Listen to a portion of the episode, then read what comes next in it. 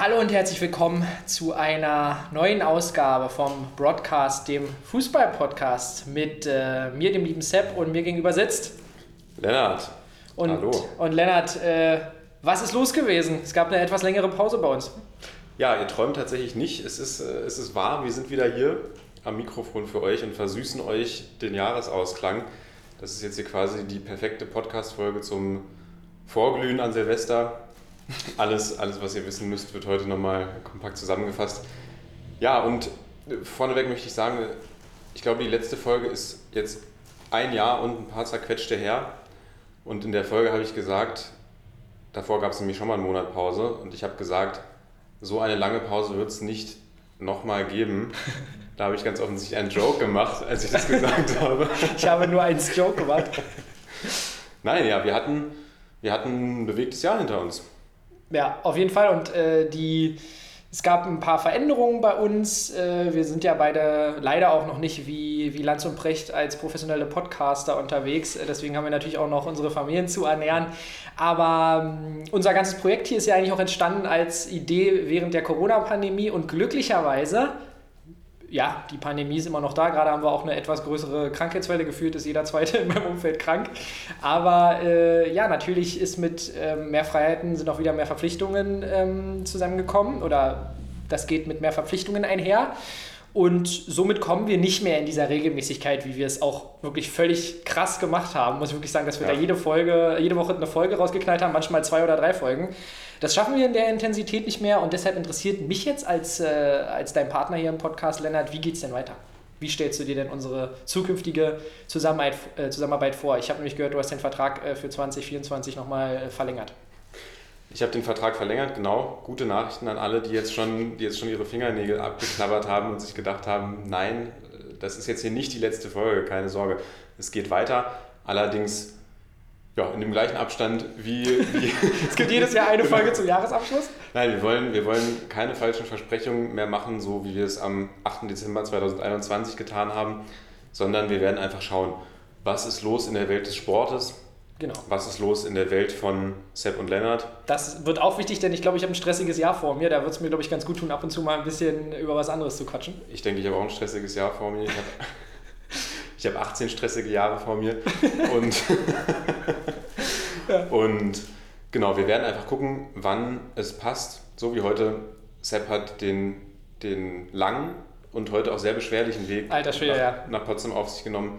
Und jetzt sitzen wir uns face to face hier gegenüber und diese Momente wird es natürlich weiterhin geben, denn wir bleiben ja nicht nur Podcast-Partner, sondern wir bleiben auch Freunde. das ist das Wichtigste, Lennart. Das ist schön, dass du das sagst. Das ist nämlich das, was mich auch bewegt. Das ist nämlich auch ein wunderschönes äh, Zeitdokument unserer Freundschaft.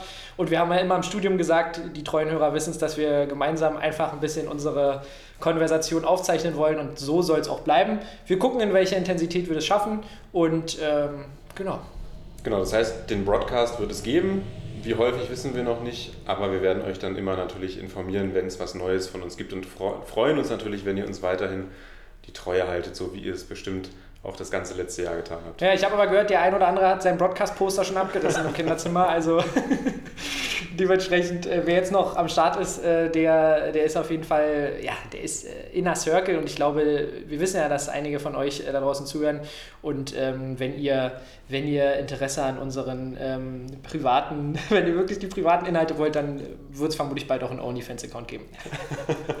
da bekommt ihr dann auch die volle Information, was das letzte Jahr passiert ist. Nein, Spaß beiseite. Also du hast gerade schon angesprochen, ähm, ich hatte heute schon meinen persönlichen Deutsche Bahn-Moment äh, und habe einen neuen Rekord aufgestellt. Und zwar 2 Stunden 50 ähm, aus dem Osten der Stadt Berlin. Man muss sagen, aus dem tiefen Osten der Stadt Berlin, dementsprechend auch ein weiter Weg nach Potsdam. 2 Stunden 50 habe ich aber tatsächlich heute, wie gesagt, das erste Mal geschafft. Da bin ich nicht stolz drauf. Ähm, der Zug ist in verschiedene Richtungen gefahren, sagen wir es mal so. Aber ich glaube, das interessiert euch eher weniger. Wir wollen euch ein bisschen das vergangene Jahr zusammenfassen und ähm, haben uns überlegt, wir gehen jetzt einfach 15 Spieltage. Nein, wir gehen kurz auf die drei großen Sportmomente in diesem vergangenen Jahr 2022 ein. Also für uns große Für uns große, für uns große bedeutende Sportmomente. Genau. Und äh, das muss man dazu sagen, für uns große bedeutende Sportmomente und hangeln uns daran so ein bisschen entlang. Wir sind haben uns nicht vorher groß gebrieft, was wir da jetzt vorbereitet haben, deswegen äh, wird es jetzt lustig. Ich bin gespannt und ähm, lass dich mal anfangen, Lennart. Genau, und noch ganz kurz als Ergänzung, es geht jetzt hier nicht nur rein um Fußballmomente, sondern es wird, ja wie gesagt, Sportmomente, also wir werden uns auch ein bisschen ja, außerhalb des Fußballkosmos bewegen. Und ich fange mal an und ich habe mir als ersten Moment hier notiert, der wird dich ganz besonders freuen, den NBA-Titel der Golden State Warriors. Oh da hast du mich auch auf dem, auf dem, auf dem kalten Fuß jetzt erwischt. Im Juni, ja genau. Ich bin ja auch großer, ja, Basketball ist zu viel gesagt, aber großer NBA-Fan auf jeden Fall, europäischen Basketball. Vielleicht wirst du jetzt zu europäischen Basketball nachher noch mal ein bisschen was sagen, wer weiß. Ich rate einfach nur ein bisschen ins Blaue hinein. Ja, es könnte sein. Und genau, ich gucke aber gerne die NBA seit, seit einigen Jahren. Weiß, dass du ja auch, du, du guckst ja nicht nur gerne, sondern du hast ja auch äh, gerne geballt. Ja, die Zeiten sind aber langsam wirklich vorbei. Aber da kann ich gleich noch was zu erzählen. Machen wir weiter. Und ja, ich als äh, klassischer Erfolgsfan bin natürlich auch damals auf den Warriors Bandwagon aufgesprungen. Und ist das eklig? In der NBA ist es ja tatsächlich so, ich weiß nicht, wir, wir wollen ja über jedes Thema auch oder über jeden Moment auch so ein bisschen reden. Und in der NBA finde ich es tatsächlich schwierig, dass man einen Franchise so richtig ins Herz schließt. Du sitzt mir jetzt hier gerade gegenüber in einem Michael Jordans, äh, Michael Jordan Pullover. Ja, für den habe ich auch schon viele Props bekommen. Und also zum Beispiel, ich mag die Warriors halt gerne, weil ich Steph Curry sehr gerne mag. Mhm. Weil ich Clay Thompson auch gut finde und weil die einfach auch sehr attraktiven Basketball spielen. Aber zum Beispiel wird es vermutlich auch eine Million Mavericks-Fans geben, die jetzt keine Mavs-Fans mehr sind, weil Dirk Nowitzki nicht mehr dort spielt. Ach so. Und das ist ja beim Basketball tatsächlich so ein bisschen anders als beim Fußball, weil da ja die Spieler ja, ganz häufig die Teams wechseln und du von einem Jahr wirklich vom Titelkandidaten zum absoluten, wenn, wenn der GM entscheidet, okay, wir, wir gehen jetzt tanken, dann gehen wir jetzt tanken. Ja, es gibt ja jetzt auch schon, ich, ich, äh, also wie gesagt, beim Basketball bewege ich mich, ist immer so ein bisschen saisonal bedingt. Ähm, da bin ich aktuell, bis auf dass ich jetzt weiß, dass Luka Doncic irgendwie vorgestern oder letzte Woche irgendwie jetzt krass was abgerissen mhm. hat mit 20 Punkten, irgendwie 10 Assists, äh, 60 Punkten, 20 Rebounds und 6 Assists. 10 Assists, glaube ich, oder? Ich weiß nicht. 10 Assists, sorry, war ja ein Triple-Double, müssen ja 10 Assists gewesen sein, so rum war es, Entschuldigung.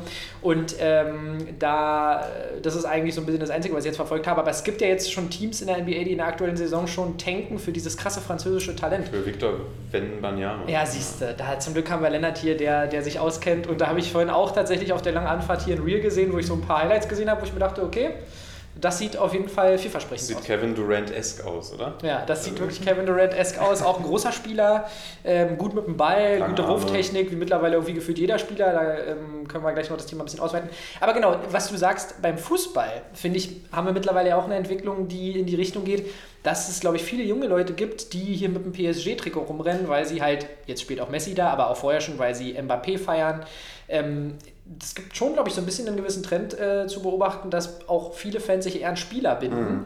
wie mhm. du es jetzt sagtest bei Steph Curry in der NBA und man bei jungen Leuten so ein bisschen wegkommt von den Teams, dass sie wirklich sich jetzt ein Team zugehörig fühlen, sondern dass sie sich tatsächlich eher Spielern zugehörig fühlen. Ja, würde ich gar nicht so verallgemeinern. Ist ja ist bei mir manchmal auch so ein bisschen so, auch beim Fußball. Also wenn zum Beispiel, äh, ja, kann ich jetzt gerade gar keinen na, zum Beispiel Fernando Torres. Fernando Torres fand ich immer cool und das heißt, ich habe dann eine Zeit lang Liverpool supportet und dann, naja, Chelsea habe ich nie wirklich supportet, aber habe mich dann trotzdem da gefreut. Habe mich dann trotzdem gefreut, wenn, wenn Torres Tore geschossen hat und dann, als er zu Atletico gegangen ist, habe ich Atletico einfach gefeiert. Also es ist, gibt, also gibt bei mir auch Spieler, die ich feiere. Und ja, das ist so ein bisschen wie mit Taifun Korkut. Und dass ich dann die genau, und dass ich dann die Teams auch ein bisschen mehr supporte. Aber natürlich kommt nichts bei mir an RB Leipzig ran. Oh Gott. Äh, natürlich. Ach, das ist auch ein geiles Thema. Natürlich, ja. natürlich kommt nichts an, an den FC Bayern ran.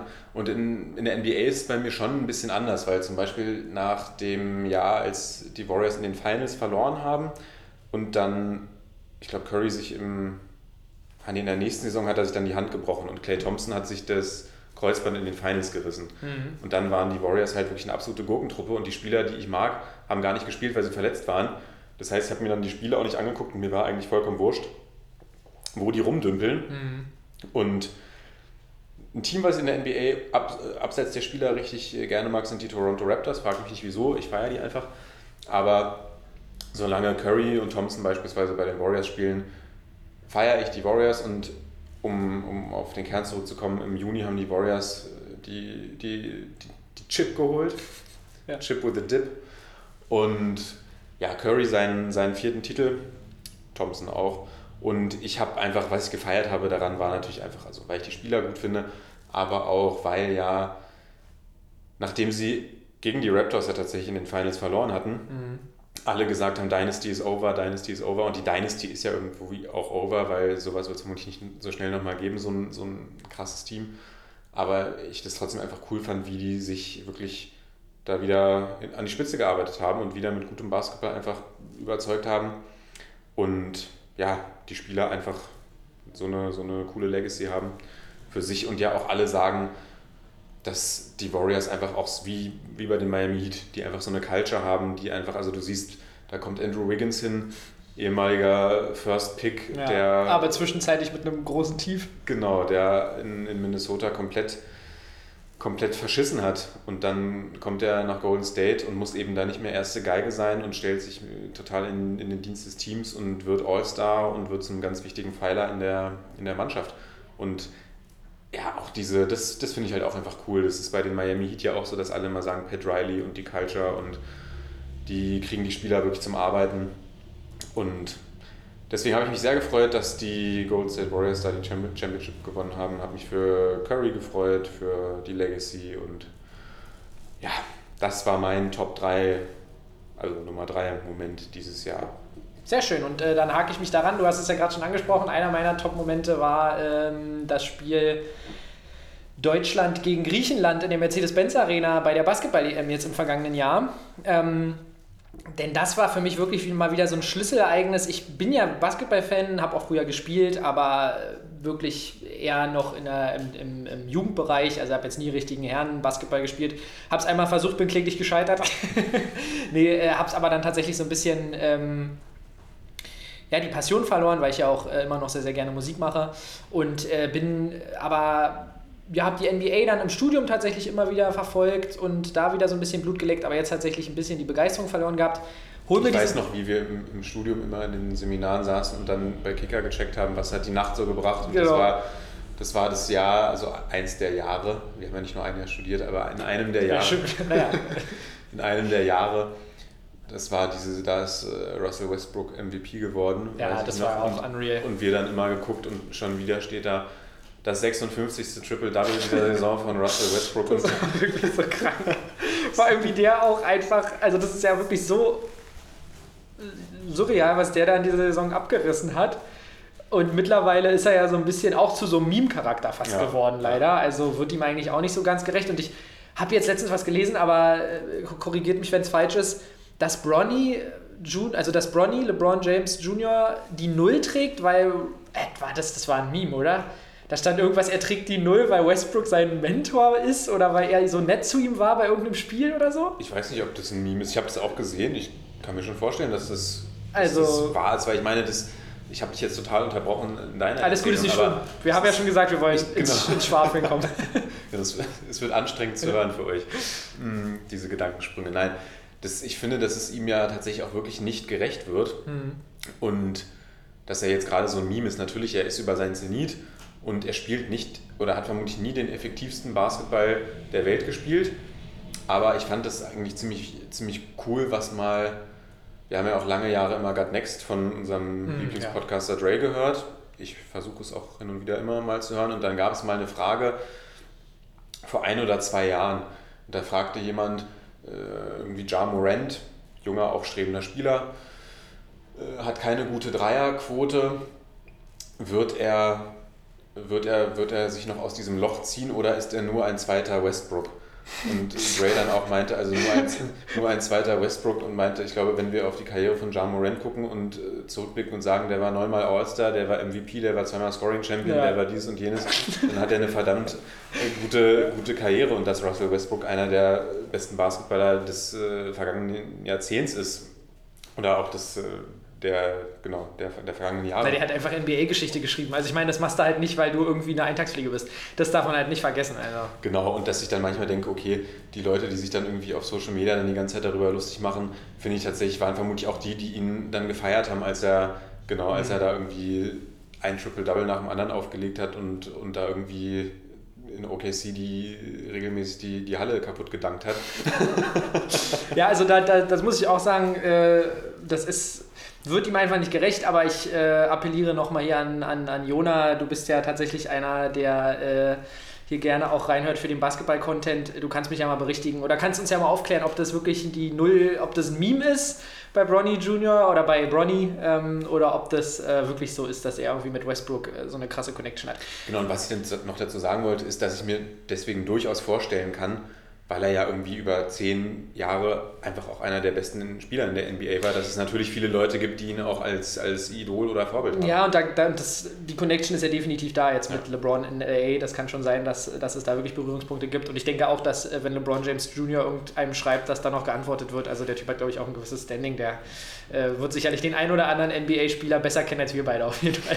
So, dann. Mag ähm, sein. Genau, mag sein, es mag sein. Ähm, aber wie gesagt, ein NBA-Spieler, der mir mal wieder ins Herz gewachsen ist, wo wir uns ja beide immer so ein bisschen streiten, ist ähm, nicht, nicht Dennis nach Schröder. Dennis Schröder, ähm, der einfach äh, dem Spiel auch gegen Griechenland seinen Stempel aufgedrückt hat, aber ähm, dieses ganze Spiel gegen Griechenland, das müssen wir jetzt nicht auswerten bei der Basketball-EM. Auf jeden Fall Giannis Antetokounmpo. Ich denke, den solltet ihr, wenn ihr mal ein bisschen was äh, euch mit Basketball beschäftigt habt, kennen. Absolut grandioser Spieler, ähm, MVP der NBA eine absolute Lichtgestalt, beziehungsweise auch ein absolutes also wie soll man das sagen, absoluter Schrank, der da auf dem Spielfeld. Körperliche Erscheinung. Körperliche Erscheinung. Ähm, wenn man ihn nochmal live sieht, denkt man sich, Junge, wie geht das, dass der so ein Basketball spielt? Und trotzdem hat es die deutsche Nationalmannschaft in der Halle mit der geilen Stimmung und nicht nur von den deutschen Fans, sondern auch besonders von den Hellas-Fans, äh, die die Halle zum Glühen gebracht haben. Ich war tatsächlich auch im Hellas-Block, also im Griechenland-Block ähm, oder hinter dem Griechenland-Block die Halle hat wirklich gebebt. Das war ein komplett geiles Erlebnis. Dirk Nowitzki in der Halle, äh, den ich auch sehen konnte. Also nicht persönlich leider, aber über, über so 50 Meter ihn zu sehen und auch zu sehen, wie er mitfiebert, wie die ganze Halle sich angezündet hat und wie sie es mit einer Teamleistung geschafft haben, die starken Griechen zu besiegen, hat mich echt äh, mitgenommen. Danach komplett mit Deutschlandschal um die Stirn gewickelt, auch zu Hause noch die restlichen Spiele verfolgt. War natürlich schade, dass sie es dann nicht gegen ähm, Spanien geschafft haben, aber letztendlich Platz 3 bei einer Basketball-EM mit all den Stars, ja. die ja jetzt aktuell auch in der NBA spielen aus Europa mit. Ähm, Jokic, mit Antetokounmpo, mit Doncic und sie schaffen es sich da auf Platz 3 zu schieben, ist schon eine ganz, ganz starke Leistung und ähm, als Live-Event war es einfach äh, unfassbar geil. Ja, das glaube ich dir. Das glaube ich dir. Also ich bin jetzt auch, habe ich ja eingangs schon gesagt, nicht der größte Fan von europäischem Basketball, weil natürlich die NBA einfach was Spektakel angeht, einfach. Ist natürlich sehr spektakulär, aber qualitativ. Sind, aber qualitativ taktisch ist natürlich, ist natürlich Eurobasket auch Ach, klasse. Und wenn du siehst, wie eklig zum Beispiel, sorry, aber wie eklig auch die Spanier verteidigt haben gegen mhm. die Deutschen, wie clever die waren, also das ist natürlich, das muss man auch sagen, in der regulären NBA-Saison da wird auch hier und da mal vielleicht beim Verteidigen nicht ganz so genau hingeschaut. Genau. Wenn du dann mal so Top-Level europäischen EM-Basketball siehst, ist schon krass. Ja, also wenn du Defense sehen willst, genau, dann europäischer Basketball oder NBA Playoffs gucken, da wird dann auch irgendwann mal Defense gespielt. irgendwann, ja, wenn sie sich konzentrieren. Aber das hast du gesagt, genau, die, die, es gibt in der NBA mittlerweile wirklich viele Stars, die aus Europa kommen und wirklich, also Jokic Back-to-Back-MVP, Janis, glaube ich, auch Back-to-Back-MVP. Ich habe auch gerade überlegt, ob er Back-to-Back -back war. Doncic vermutlich zukünftiger Back-to-Back-MVP, also was der spielt, also Doncic auch einer meiner Favorite Player, weil er einfach.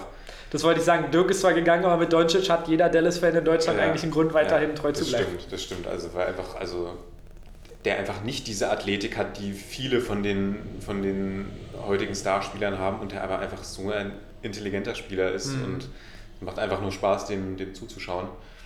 Und ja, kann ich mir vorstellen, dass es eine super Stimmung war. Und Eurobasket habe ich tatsächlich auch geguckt in Teilen und war auch sehr gerührt, als ich glaube vor dem ersten Gruppenspiel der Deutschen ja Dirk Nowitzki auch nochmal geehrt wurde. Äh, ein Trikot und das Hallendach mhm, gezogen. Frank-Walter Steinmeier war ja, glaube ich, sogar auch da und es war auch nochmal emotional, weil ich, glaube ich, auch viele Leute in Deutschland vergessen, was für ein was für eine Legende Dirk Nowitzki ja. ist und wie der in Amerika auch abgefeiert wird. Er ist einer der besten Basketballer aller Zeiten. Ja, Statue jetzt auch äh, in Dallas ja bekommen ja. und das, er ist ja auch zu einer Zeit in der NBA gewesen, wo es als Europäer schon nicht einfach war und als Deutscher mit einem mit einem ja, Basketball in Deutschland auch nicht sonderlich große Sportart gewesen. Und da dann sowas auf die Beine zu stellen, so eine Legacy äh, da aufzubauen, ist schon äh, sehr, sehr, sehr, sehr edel und auch, wie du schon sagst, man kann gar nicht hoch genug hängen, was er da geleistet hat, auch für den Basketball in Deutschland. Und äh, geil. Mach doch weiter mit dem zweiten Top-3-Moment. Das mache ich. Mein. Äh, und wir müssen, wir müssen zum Fußball kommen. Ja, genau. Mein zweiter Top-3-Moment. Ich, ich gehe zum Fußball und nehme jetzt kürzlich erst den WM-Sieg von Argentinien und da gibt es ja mehrere, mehrere Facetten, über die man sich The debate kann. is also, over. Genau, jetzt, ist, jetzt wird es kritisch. Nein, und ich habe mich einfach für Lionel Messi gefreut, dass er jetzt seine Karriere gekrönt hat mit dem WM-Titel. Und es war für mich einfach, einfach ein schöner Moment, muss ich sagen. Man kann über diese WM sagen, was man will und denken, was man will. Und wir sind uns alle einig, dass die niemals in Katar hätte stattfinden dürfen und man konnte die gucken, man konnte die nicht gucken, aber ich äh, freue mich tatsächlich einfach, dass äh, Lionel Messi jetzt für sich nochmal diesen Titel gewonnen hat, weil mir das tatsächlich auch immer ein bisschen auf die Nerven gegangen ist, dieses der Unvollendete, der Unvollendete und ich mir denke, ey, der hat im Clubfußball alles abgerissen, was man abreißen kann, der ist, also so, jetzt ist, ist gestern Pelé verstorben. Das ist, natürlich das ist auch eine Sache, über die auch, man ja. Auch eine Sache, über die man Da fehlt kann. mir halt leider ein bisschen durch mein Alter die, die, ähm, die Einschätzungskraft. Man hat genau. ihn natürlich nicht selber spielen sehen, aber er ist natürlich eine, eine Lichtgestalt des Fußballs. Da fehlt mir auch der Bezug. Aber das, genau, dann gab es immer diese Vergleiche. Wenn er den WM-Titel nicht gewinnt, dann ist er nicht auf einer Stufe mit Pelé und Maradona und dieses und jenes. Und das hat mich für ihn einfach nochmal gefreut, mhm. weil er mhm. ist für mich, äh, wer mich kennt, weiß es auch, ich bin nicht der größte Cristiano Ronaldo-Fan. Unbestritten ist es auch der, also zählt er zu den Top 2 besten Fußballern der letzten 30, 40, 50 Jahre, vermutlich, keine Ahnung. Mm. Aber ich finde, wer sich mal abseits von reinen Zahlen bewegt, und auch da ist Messi besser als Ronaldo, aber wer sich auch mal abseits von reinen Zahlen bewegt und sich nur anguckt, wie die Fußball spielen, da ist, also Messi ist für mich einfach der bessere Fußballer. So. Und damit will ich gar nicht diese Debatte jetzt hier groß aufmachen, weil das kann jeder für sich selbst beurteilen, aber wenn ich den Spielen sehe, der war für mich immer der bessere Fußballer. Mm. Damit stelle ich gar nicht in Frage, dass Cristiano Ronaldo auch ein super Fußballer mhm. ist und dass er eine Arbeitsmoral hat wie vermutlich kein anderer Fußballer. Mhm. Mm, aber mir hat es immer mehr Freude gemacht, Messi zuzugucken, weil er eben auch noch dieses spielerische Element drin hatte, was, äh, was ich einfach total klasse finde, dass er eben auch Pässe spielt, die du eigentlich nicht, nicht äh, denkst, dass sie möglich sind. Und von daher hat es mich einfach gefreut, dass er seine Karriere da irgendwie auch nochmal gekrönt hat. Und er hat sich angepasst, in gewisser Weise. Nicht so, das ist halt das, was mir bei Cristiano aufstößt. Ich äh, feiere auch Cristiano und äh, aber die, die, die Ereignisse in den letzten Wochen und Monaten ähm, mit, den ganzen, mit der ganzen Geschichte in Manchester und dass er ja schon irgendwie in der letzten Transferperiode überall angeboten wurde, ja. das ist natürlich, und dass er da irgendwie mitten im Spiel Wie abhaut. Sauerbier. Genau, das ist, ja, das geht, äh, das, das, das befleckt natürlich so ein bisschen die große Karriere von Cristiano. Und man muss zu dieser ganzen Goat-Debatte ja aber sagen, das ist beim Fußball wie beim Basketball so, man hat verschiedene Epochen im Fußball. Und ich glaube, es gibt sicherlich auch Spieler, die von ihren Anlagen definitiv auf dem Level von Cristiano mhm. und äh, Messi waren. Aber wir beide können ja nur das bewerten, was wir aktiv mitbekommen haben. Und dann muss ich dir auch sagen, bin ich tatsächlich auch eher bei Messi. Und wir müssen natürlich, die beiden heben sich ja allein durch die Zahlen und Rekorde schon mal von allen anderen ab. Ja. Trotzdem ist es natürlich schade, auch jetzt bei so einem, zum Beispiel beim Tod von Pelé, dass einem so ein bisschen natürlich die Bezugspunkte fehlen, obwohl er natürlich ein riesengroßer Spieler seiner Zeit mhm. war, ja wohl auch viel Engagement in Brasilien gezeigt hat, weltweit gezeigt hat und das ist natürlich äh, nicht klein zu reden. Deswegen hat ähm, Pelé seinen Stern sowieso schon am Himmel, am Fußballhimmel, aber Cristiano hat den auch, aber Messi hat sich auf jeden Fall gekrönt als, als bester Spieler der letzten Jahrzehnte. Und genau, das ist für mich, da, da kommen wir gleich zu. Ich habe ich hab nach den drei Momenten noch was Kleines äh, okay. vorbereitet zu dem Dann, Thema. Dann äh, muss man ja auch zu dem Finale sagen, dass es ein krasses Finale war. Ja, ich habe es nicht gesehen, ich war bei Avatar, The Way of Water. ja. ja. Nicht, nicht, nicht äh, WM 2022 The Way of the Money, sondern bei The Way of Water, Avatar 2. ähm, wollen wir jetzt die WM irgendwie groß aufplustern mit Deutschland und dem ganzen Drum und Dran? Oder? Nee, können wir uns, glaube ich, sparen. Also ich finde tatsächlich, ich würde dazu zu der WM grundsätzlich noch kurz was sagen, weil das fand ich, ich habe nach dem Finale noch die Nachberichte geguckt mhm. und ich fand Thomas Hitzelsberger eigentlich immer, ich habe auch nicht viel WM sehen können, mhm. aber immer wenn ich Thomas Hitzelsberger auch gesehen habe als Experte, fand ich ihn sehr gut und der hat nach der, in der Abschlussrunde gesagt, er ist froh, dass dieses ganze dieses FIFA, diese FIFA-Zirkusvorstellung vorbei ist, mhm. dass es jetzt nach Hause geht und er ist auf der anderen Seite aber auch froh, dass er dieses Finale gesehen hat und sieht, okay, das Spiel bleibt das Spiel und das ja. Spiel geht nicht kaputt. Und das finde ich, weil wir sind uns alle einig, dass die FIFA vermutlich abgeschafft gehört oder grunderneuert, weil ich Aber da wird, man halt nichts dran ändern. Da, genau, da wird Beziehungsweise sich, die Verbände müssten Da wird sich nichts dran ändern.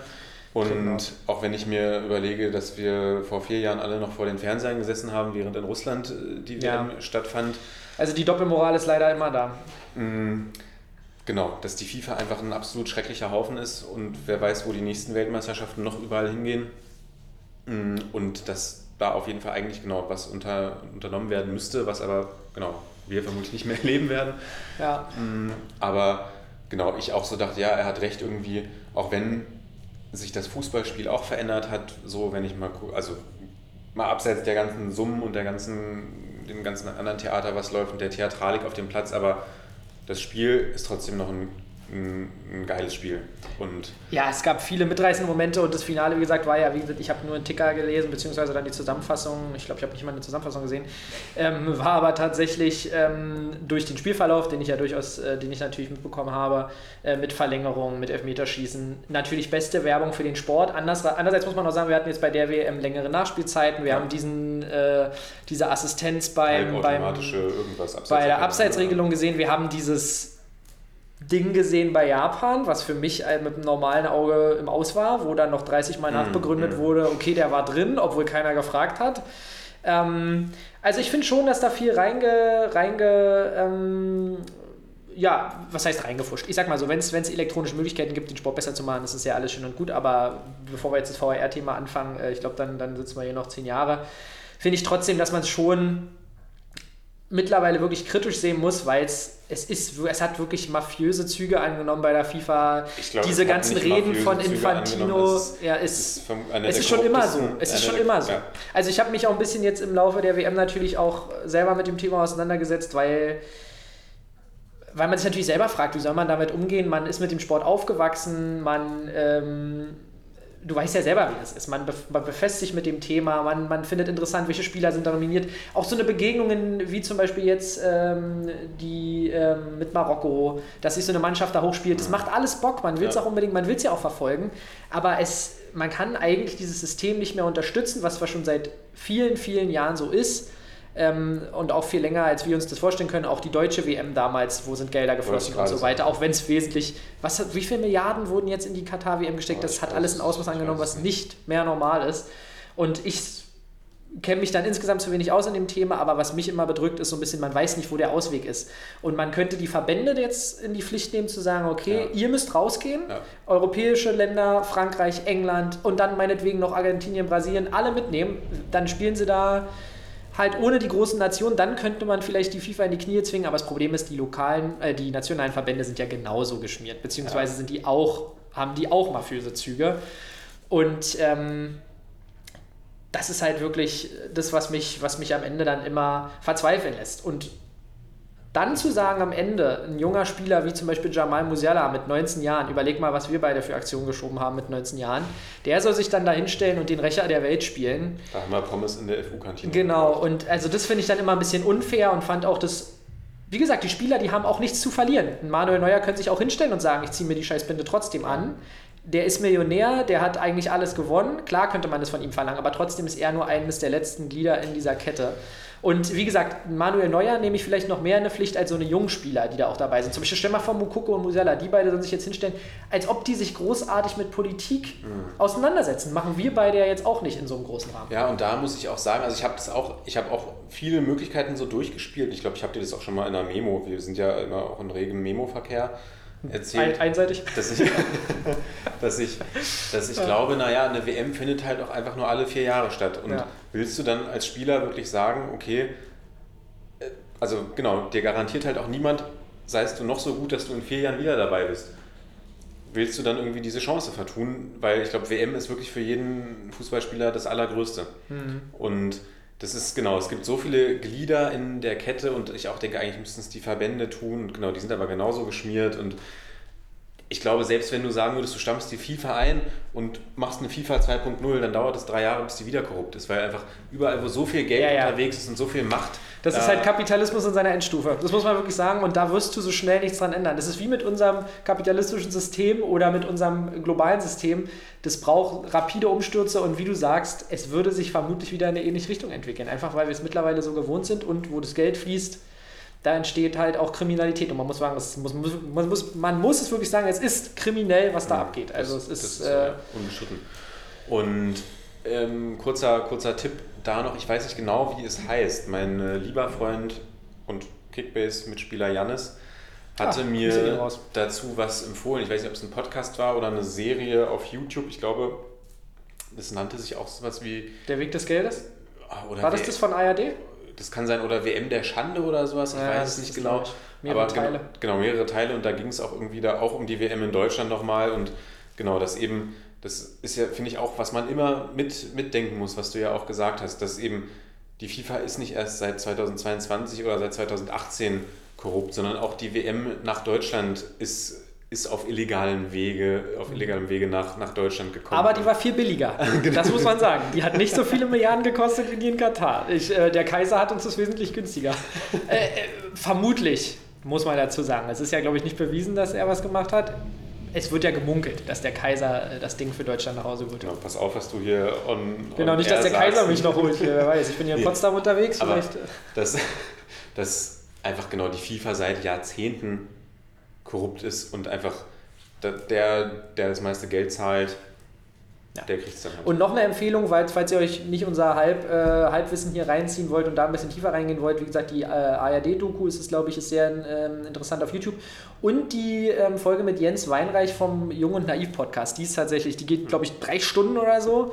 Und äh, da, der geht richtig tief rein und der ist halt auch wirklich, arbeitet seit Jahren an dem Thema und ähm, da werden einem die ganzen Zusammenhänge nochmal ein bisschen klarer erläutert, erläutert. Und trotzdem kann ich auch wirklich jeden verstehen, der, der es geguckt hat. Ich muss es wirklich sagen, weil im Endeffekt, ähm, im Endeffekt ist es jedem selbst überlassen und äh, es ist wie mit allem in unserer heutigen Welt, wenn es danach geht, müssten wir so viele Dinge boykottieren. Es, es ist so, so, so, so schlimm es klingt, aber es für alles, was wir, was wir täglich konsumieren, was wir, was wir an unserem Körper tragen, gibt es Opfer. Und natürlich sind es vielleicht dann wichtigere Dinge als Fußball, aber leider ist in der globalisierten Welt es einfach nicht so möglich, Sachen, äh, ja, alles zu boykottieren, was, was vielleicht, wo vielleicht Blut an den Händen klebt. Aber trotzdem ist es krank, dass an einem Thema wie Fußball mittlerweile auch schon Blut an den Händen klebt. Also da brauchen wir nicht drüber reden.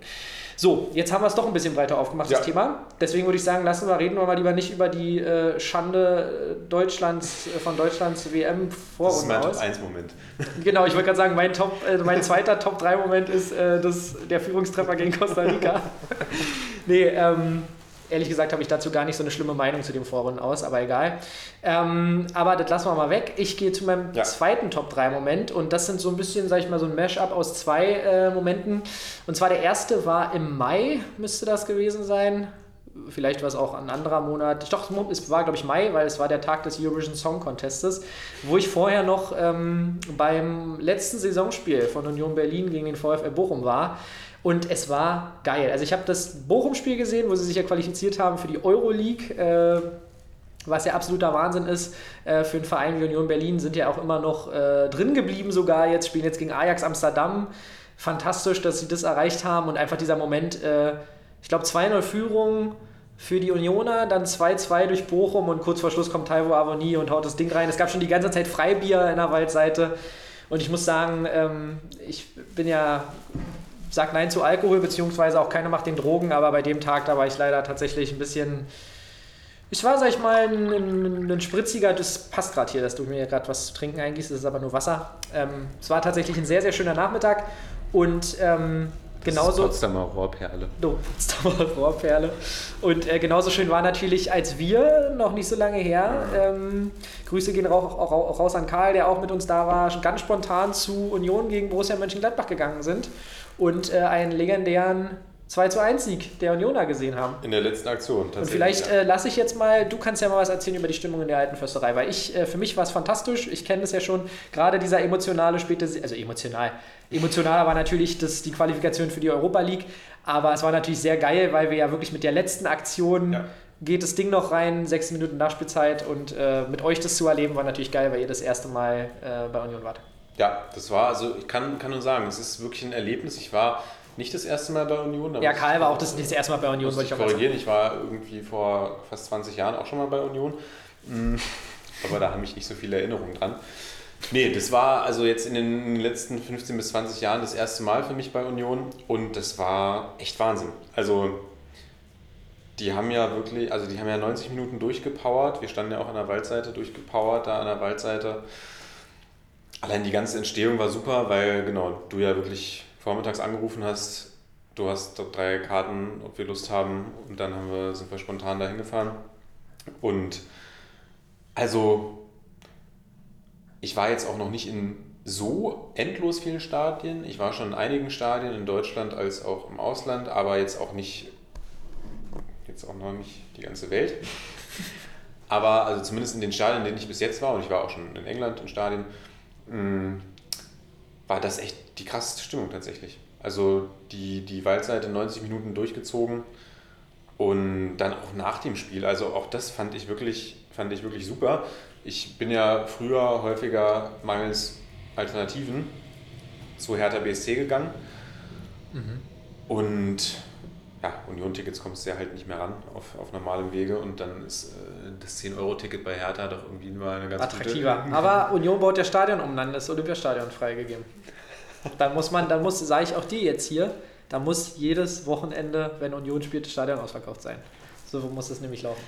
Und so, wenn ich, wenn ich mir dann gucke, wenn, wenn du bei Hertha bist beispielsweise und du schon fünf Minuten eher das Stadion verlässt und dann in einer halbwegs leeren S-Bahn nach Hause zu fahren und die bei Union, die standen noch eine halbe Stunde nach dem, ich weiß nicht, ob es bei jedem Spiel so ist, das weißt du ja besser als ich, vielleicht lag es auch daran, dass es halt auch so ein, so ein Last-Minute-Sieg war, aber die Spieler waren schon wieder in den Kabinen und die Union-Fans standen immer noch da und haben gesungen und es war wirklich eine, eine Wahnsinnsstimmung, also war ein tolles Erlebnis. Danke ja, und es dir, war, danke also, dir auch nochmal da. Also es war tatsächlich jetzt bei dem Spiel nochmal besonders, auch weil die Mannschaft sich natürlich noch länger hat feiern lassen, einfach weil es so ein geiles Ding war, weil sie halt wirklich hinten lagen und auch wirklich in der ersten Halbzeit ist ihnen relativ, wenn ich mich richtig erinnere, schwer gefallen ist. Ja. Und dann die zweite Halbzeit hast du richtig nochmal und auch die letzten Minuten Dauerlauf, eine Flanke nach der anderen. Ich glaube, ich weiß gar nicht, ich habe dir das auch schon mal in der Memo geschickt. Es waren, glaube ich, in der zweiten Halbzeit ich glaube, in den letzten 20 Minuten waren es irgendwie fast, habe ich irgendwas, glaube ich, war jede Minute eine Flanke oder so im Schnitt. Also die haben wirklich eine Flanke nach der anderen in den Strafraum geballert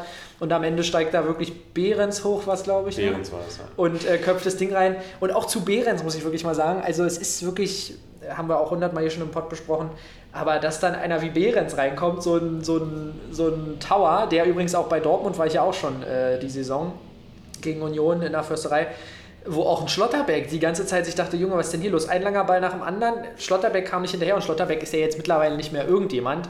Ähm, auch wenn er jetzt natürlich bei Dortmund und bei Deutschland die eine oder andere Aktion hatte, wo es ein bisschen, wo man jetzt merkt, okay, er ist noch ein junger Spieler, aber wenn du dann halt einfach so eine ekligen Typen da noch reinwerfen kannst, die da nochmal richtig Ballett machen, groß sind, stark sind äh, und auch äh, Körper, natürlich Körperlichkeit mitbringen, ist es für jeden Gegner unangenehm. Und dann in der 97. Minute war es, glaube ich, da das 2-1, das war natürlich dann völlige Ekstase und äh, da haben sich natürlich dann alle noch lange feiern lassen. Aber machen wir den vielleicht zu? Ja, ich weiß nicht, willst du noch sonst über den, den Weg von Union Berlin kurz dich, dich freuen? Oder na, wir haben es ja eigentlich. Weil wir haben ja ein Jahr Pause gemacht. Also es ist ja. Ja, der Weg ist natürlich, ist natürlich. Ähm, ja, der Weg ist natürlich fantastisch. Also wie gesagt, letzte Saison mit dem Europa League Platz ähm, abgeschlossen. Da war sogar die Champions League drin. Das war ja gar nicht so unrealistisch, also völlig äh, verrückt. Und jetzt ist die Saison waren sie phasenweise Tabellenführer, haben Bayern, glaube ich, auch ein Unentschieden abgeknüpft, ja. haben Dortmund besiegt, haben ähm, haben einfach ähm, ja jetzt am Ende so ein bisschen den Faden verloren, noch mit gegen Freiburg verloren, gegen wen haben sie noch verloren. Jetzt ist jetzt auch schon wieder so viel Fußball gespielt worden in der Zwischenzeit. Auf jeden Fall sind sie, glaube ich, jetzt auf Platz 5 äh, überwintert. Du kannst ja mal nebenbei checken. Wie gesagt, wir haben jetzt hier heute nicht die gigantische äh, Vorbereitung reingesteckt, aber ich glaube, sie überwintern auf Platz 5. Ähm, und es ist jetzt einfach wichtig, dass sie, dass sie, dass sie die Pause hatten, dass sie vielleicht nochmal ein bisschen an der, an der Taktik feiern können, beziehungsweise auch wieder ein bisschen die Akkus aufladen können. Ich glaube, das war ja das Problem, weil sie spielen natürlich einen sehr intensiven Fußball und man muss dazu sagen, dass sie extrem ähm, ihre Geraldo Becker hatte ich zwischenzeitlich mal gesagt, der hat irgendwie sechs Saisontore und hatte 1,7 Expected Goals mhm. oder so. Also die haben halt extrem ihre erwarteten Statistiken outperformed, was dann im Endeffekt oft dazu führt, oder eigentlich immer dazu führt, dass es sich im Mittel einpendelt und dementsprechend muss man damit rechnen, dass Union sich wieder so zwischen Platz 5 bis 10 irgendwo platziert. Keine Ahnung. Wenn sie es weiter oben schaffen, der Kader ist super, ähm, wäre natürlich toll. Aber es gibt für mich nichts zu der Mannschaft zu sagen, außer dass es völlig verrückt ist, was da in den letzten Jahren zusammengewachsen ist und was sie da auf die Beine gestellt haben. Also ja, Platz 5 sind sie aktuell, hast du recht. Und ja, jedes Mal, wir stellen es jedes Mal wieder fest, es ist einfach ein Wunder, was Urs Fischer auch aus dieser, aus dieser Truppe macht, auch aus dem Spielermaterial, wo man ja durchaus sagen kann, auch so einfach so Typen wie Robin Knoche oder Yannick Haberer, die bei ihren Clubs aussortiert werden. Ja, und auch Renault. Renault ja auch so. Renault also und dann auf einmal bei Union Berlin komplett durchstarten. Und ich gucke ja, also du guckst ja viel mehr Unionsspiele als ich. Ich gucke vielleicht alle drei bis vier Monate mal ein Unionsspiel in Gänze. Und ich finde es auch einfach beeindruckend, wenn ich jetzt überlege, wie sie sich fußballerisch wirklich entwickelt haben. Von wirklich, als ich mir das erste Spiel in der Bundesliga irgendwie angeguckt habe und dachte mir, Halleluja, die sehe ich eigentlich eher wieder in Liga 2. Und, ja. und mittlerweile ich mir denke, ja, die spielen schon auch einen gepflegten Ball mittlerweile. Ja, oder, vor, ja. oder auch wirklich druckvoll nach vorne, nicht nur Pöllen, lange Bälle raus. Also wirklich eine, also in allen Teilen eine super Entwicklung, also Wahnsinn. Und äh, ja, wir warten ja eigentlich beide nur darauf, dass Urs Fischer auch die, die Statue vor der vor, Ja, also eigentlich wird. egal was passiert, äh, der braucht eigentlich, die müssen sie, also irgendwie, ich weiß nicht, eine Statue ist vielleicht, äh, muss er dann noch irgendwas gewinnen vermuten, aber eigentlich muss er auch nichts gewinnen. Ähm, auch im DFB-Pokal sind sie ja letztes Jahr so weit gekommen, ja. das darf man auch nicht vergessen. Ähm, und da dann leider gegen, gegen Leipzig ausgeschieden. Dafür dann aber die brachiale Revanche von Behrens und Michel in der Liga, eine Woche später oder ein paar Tage später, ja. die war auch legendär. Ähm, nee, aber einfach diese. Ich, es ist halt wirklich dieses, also was, glaube ich, Schlüssel zu allem Erfolg bei Union ist, ist dieses gallige Verteidigen, das fand ich gegen Dortmund auch wieder äußerst beeindruckend, da habe ich es ja auch wieder im Stadion gesehen, wo einfach geführt kein Raum gelassen wird, wo in jeden Zweikampf sich reingeschmissen wird. Dann auf engstem Raum können sie mittlerweile auch sehr gut kombinieren. Und wenn dann noch dazu kommt, dass du vorne aus, muss man so sagen, scheiße Gold machst, äh, und das haben sie wirklich gemacht in der Hinrunde, dann kannst du natürlich so einen Höhenflug haben, aber es ist unwahrscheinlich wie gesagt, Becker wird hier nicht die. Zwischenzeitlich hatte Becker ja nach drei oder vier Spielen eine Statistik, wo du dachtest, oh Gott, nächstes Jahr äh, spielt er dann bei Newcastle United. Ähm, und der wird vermutlich auch wechseln, aber es wird vielleicht nicht Vermutlich ganz für Newcastle reichen. Newcastle das wird eher Norwich oder sowas. nee, mal gucken. Ähm, aber auch, das, das sieht geil aus, auch mit Becker und Sibachil vorne. Es gibt mir auch Hoffnung für die Rückrunde. Aber ich glaube, es wird sich, wie gesagt, ein bisschen empendeln. So, aber machen wir weiter. Genau, vielleicht später noch ein paar Worte zur Rückrunde. Genau.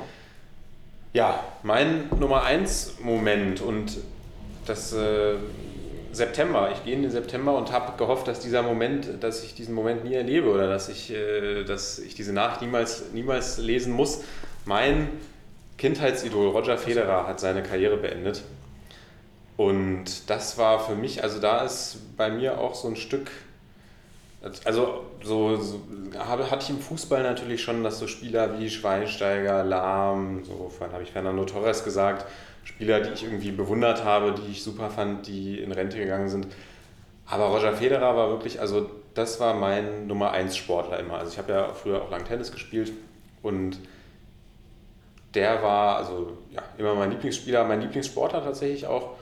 Und ich glaube tatsächlich, ich werde auch für keinen Sportler mehr so eine Hingabe entwickeln. Also für den bin ich wirklich nachts, wenn die in Australien oder in den USA gespielt haben, bin ich aufgestanden, um mir die Spiele anzugucken.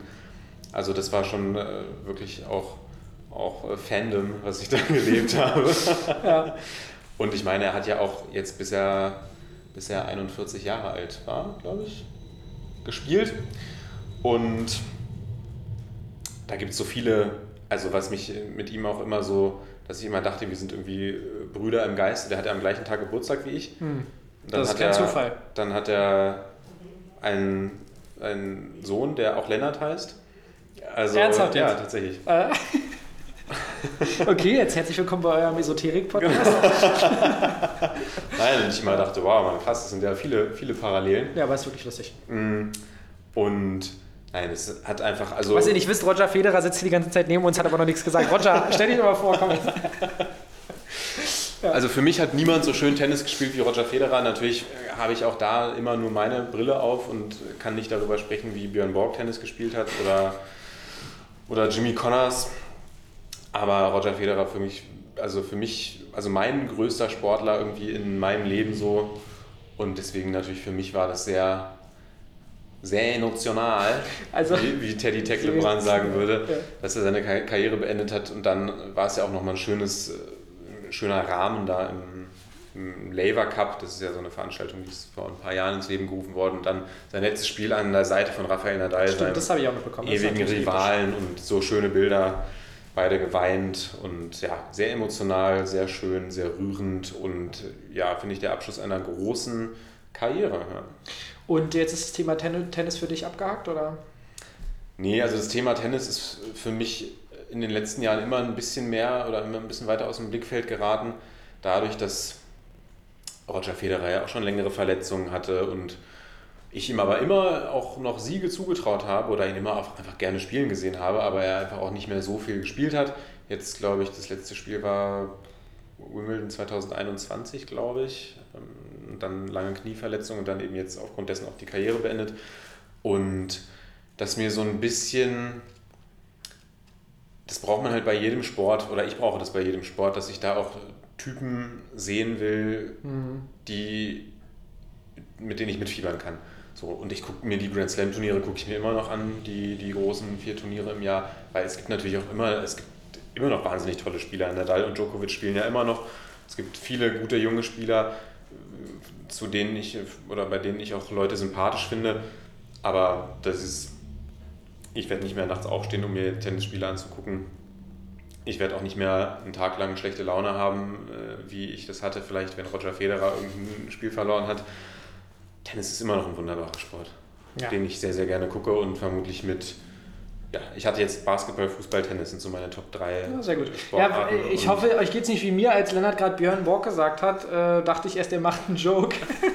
Dachtest du, ich rede über ABBA? ich dachte erst, du redest über, das ist jetzt irgendwie, keine Ahnung, aber wer ist das? Ist der irgendwie aus den, ist aus grauer Vorzeit, oder? Ne, Björn Borg ist auch ein bekannter schwedischer Tennisspieler. Aktuell? Nee, aber der, schon etwas länger. Der war vor Roger Federer, glaube ich, der Rekord-Wimbledon-Sieger. Ah ja, okay. Ja, also beim Tennis, da hast du ja wirklich, also da kann ich dir da überhaupt nicht das Wasser reichen. Da bin ich ja, ich kenne natürlich so die großen, ich kriege auch mit, wer irgendwie Wimbledon gerade gewinnt oder so, aber äh, Tennis-Historie ist jetzt nicht mein, ähm, mein äh, Metier, sagen wir es mal so. Dann äh, darf ich weitermachen. Darfst du.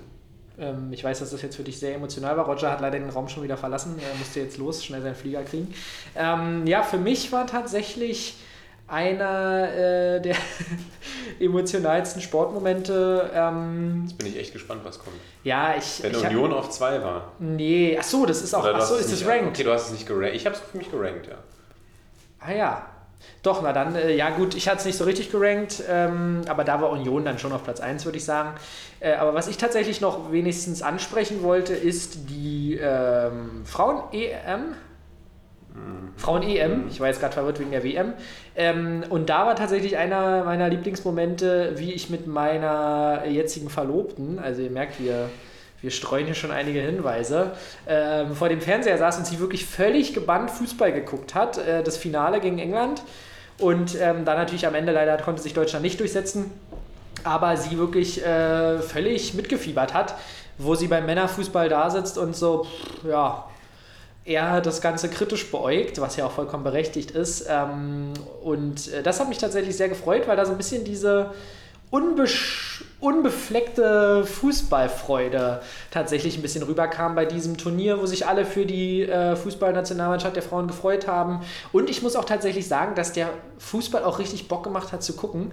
Hab, ich habe ja die Theorie aufgestellt, es gab die ein oder andere Situation ähm, im Tor, wo ich echt man sagt ja immer, man redet ja immer über Jan Sommer in der Bundesliga, dass er 1,83 ist oder so und so krass Bälle hält. Und wenn du mal guckst, wie groß die Torhüterinnen sind beim Fußball äh, der Frauen, die sind phasenweise 1,73, 1,74. Mhm.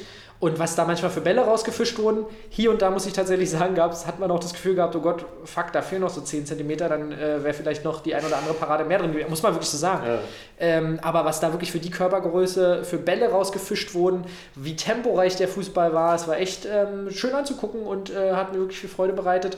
Und weil ich auch einfach finde, weil die. Ähm, die äh, Frauennationalmannschaft natürlich auch mit Alexander Popp und so weiter irgendwie auch geile Charaktere hat. Also tatsächlich äh, sympathische äh, Frauen, die da dann auch die, den Frauenfußball gut repräsentiert haben, der glaube ich auch in Deutschland immer noch viel zu wenig beäugt wird. gerade im Profibereich ähm, viel zu wenig Aufmerksamkeit bekommt. Aber es gibt super viele Mädels in Deutschland, habe jetzt keine Zahl, die aber auch Fußball spielen. Und ähm, dass es dann immer diese, äh, dass es dann äh, da so coole Charaktere gibt wie Alexander Popp und so weiter, finde ich tatsächlich äh, sehr, sehr nice. Wir sitzen hier quasi auch in einem Mecker ja. des Frauenfußballs. Also diese Saison ja leider nicht. Turbine Potsdam, glaube ich, auf dem letzten Platz in der Frauenfußball-Bundesliga. Aber Turbine Potsdam ja eigentlich, bevor es den FC Bayern auch im Frauenfußball gab und, und den VfL Wolfsburg, und, den VfL Wolfsburg genau, mit, mit dem F, jetzt, ja, jetzt ja Eintracht Frankfurt, früher ja erst der FFC Frankfurt. Die auch zwei, schade, dass die da so aufgefressen wurden. Die zwei Top-Mannschaften in Deutschland. Und ich hoffe wirklich, dass die Turbine Frauen noch den Klassenerhalt schaffen. Das ja, das wäre schade, weil sie ja wirklich so VorreiterInnen, äh, Vorreiterinnen, kann man ja in dem Fall sagen, äh, des äh, Frauenfußballs sind.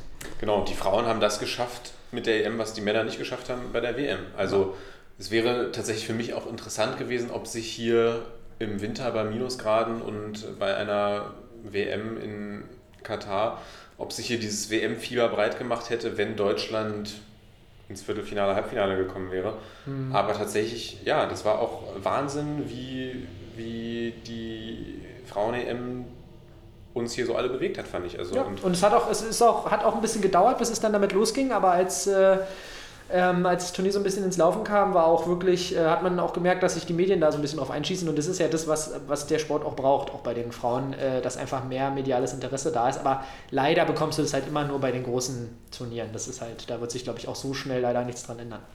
Ja. Auch wenn natürlich die Bundesliga-Vereine, die jetzt in der Frauen-Bundesliga auch, also die Männer-Bundesliga-Vereine, äh, die großen Wolfsburg, Bayern, Frankfurt, ist es natürlich auch andererseits super, dass sie sich im Frauenfußball einsetzen, weil dadurch natürlich ganz andere Strukturen gegeben sind und es auch natürlich ein anderes mediales Interesse allein durch die Namen dann da ist, wenn Bayern gegen Wolfsburg spielt. Und, ja. Aber man hat ja auch europaweit gesehen, Camp Nou war, glaube ich, voll beim Frauenfußball. Camp Nou war voll, das wollte in Spanien. Sagen, ja. Was haben sie nicht sogar in Deutschland auch einen Stadion voll gemacht?